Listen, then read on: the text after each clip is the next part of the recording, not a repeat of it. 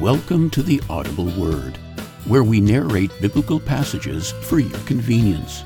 However, we would also like to encourage you to embark on your own journey by reading the Word of God and discovering what God wants to say to you.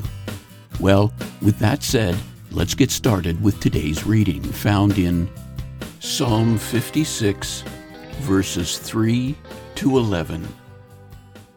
When I am afraid, I put my trust in you, in God whose word I praise. In God I trust and am not afraid. What can mere mortals do to me? All day long they twist my words. All their schemes are for my ruin. They conspire, they lurk, they watch my steps, hoping to take my life because of their wickedness, do not let them escape.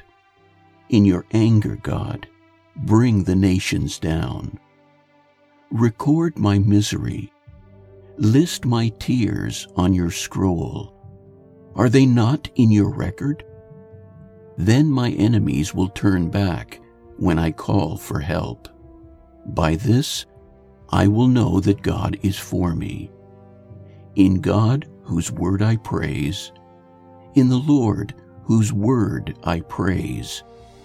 In God I trust and am not afraid. What can man do to me? All readings taken from the New International Version and used by permission.